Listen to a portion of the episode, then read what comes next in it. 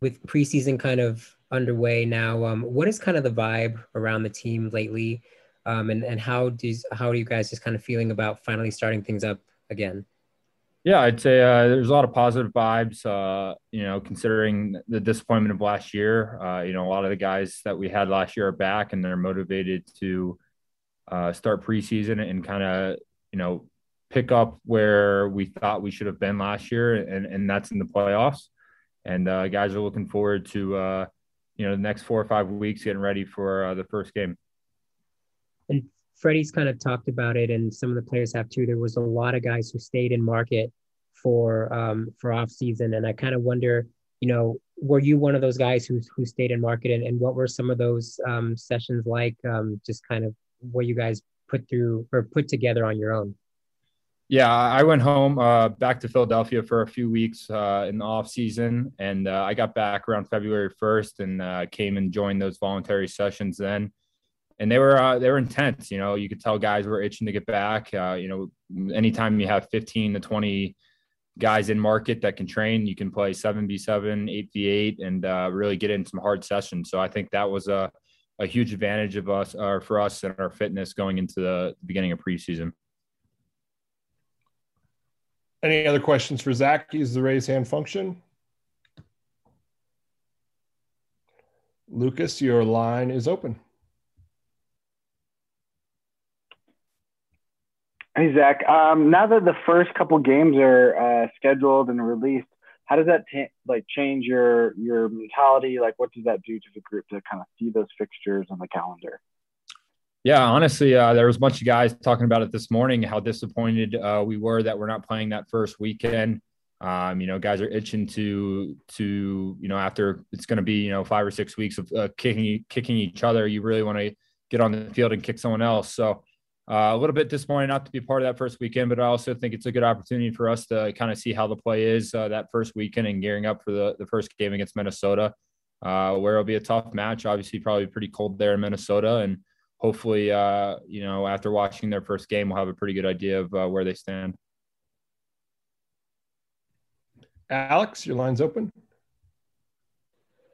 Zac, you mentioned being a little bit uh, disappointed that you guys aren't going to be among uh, the teams who are playing that very first week. Um, but on the flip side, does that maybe give you guys a little bit of an advantage, kind of being able to see um, other teams play and sort of get a feel for where other teams might be at, if, if at all?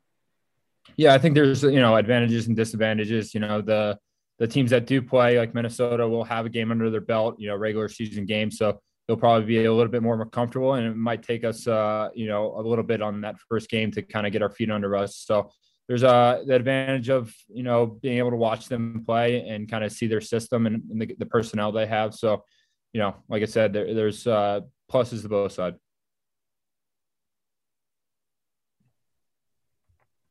Any other questions for Zac? We go to Tom. Your line's open. Zac, a year ago, the club struggled mightily, specifically to start games. You guys, and I don't have the numbers in front of me, so I apologize, but you conceded more go- more goals than you scored. Uh, what are you guys doing to try and combat that? Is there more of an emphasis to start practices and, and, and trainings faster?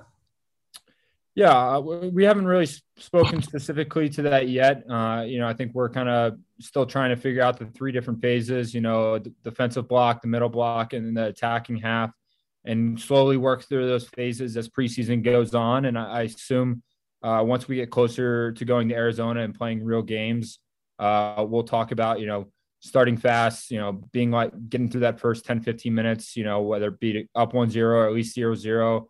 And like you said, you know, start games on the right foot and not, you know, kind of shoot ourselves in the foot to start the start the game.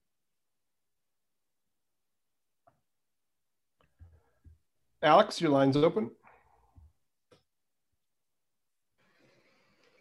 Zac, uh, tomorrow it'll be a year to the day that MLS suspended the season because of the uh, COVID um, pandemic. Um, you know, now that it's been, I mean, now that it's going to be a year, like, just kind of, can you just kind of like reflect on the last year, like how crazy it's been, and and the fact that, like, I mean, it's been a year. It's kind of like a, a milestone in a way.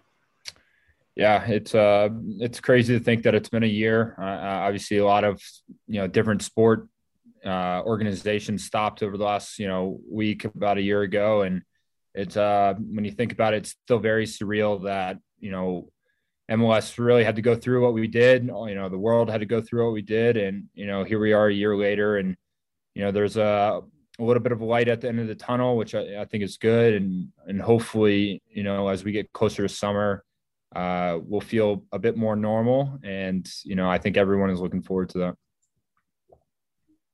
Lucas, your line's open. Zac, RSL's in a pretty unique position of having three goalkeepers that all have an equal shout for that starting spot. Um, how do you manage that as a professional to know, you know, you've got a you've got a good opportunity, but so does David, so does Andrew. Um, how, how, what are the kind of advantages and disadvantages of kind of where where the goalkeeping uh, position lies for ourselves?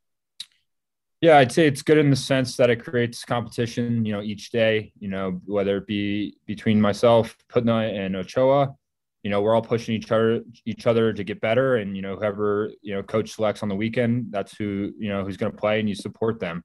Um, I think, you know, it is a bit of a it is a bit more difficult when there's not a number one, uh, you know, day in, day out, because uh, it can create confusion, it can create doubt, you know, uh, things like that. So um, you know, sometimes it's better to just have your guy, and you know the team knows that, and you kind of create that rhythm and, and, chemistry with the the team, and that kind of can go for any position on the field, not just goalkeeper.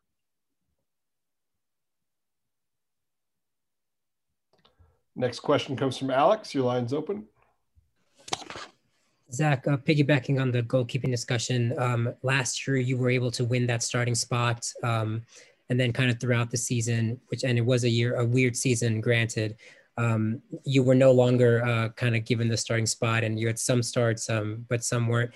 Um, what is kind of your mindset at the beginning of this season coming up um, to sort of maybe cement yourself back into that starting spot that you had at the beginning of last year? Yeah, um, I'm going to have the same mentality I had last uh, off season coming into the preseason, and that I, I want to win that spot. Um, and you know, I think the just the fact that I was here last year and I'm more comfortable with the staff, with the, the players, the building, the people around here. It's honestly a, relief to kind of come into a, an environment where where I know everything. You know, I know how things go. So I'm excited about that. I think that that experience will will help me a lot through this this preseason. And then it's you know it just goes down the the hard work and, and when we're in games, you know, keeping shutouts and giving the team a chance to stay in games.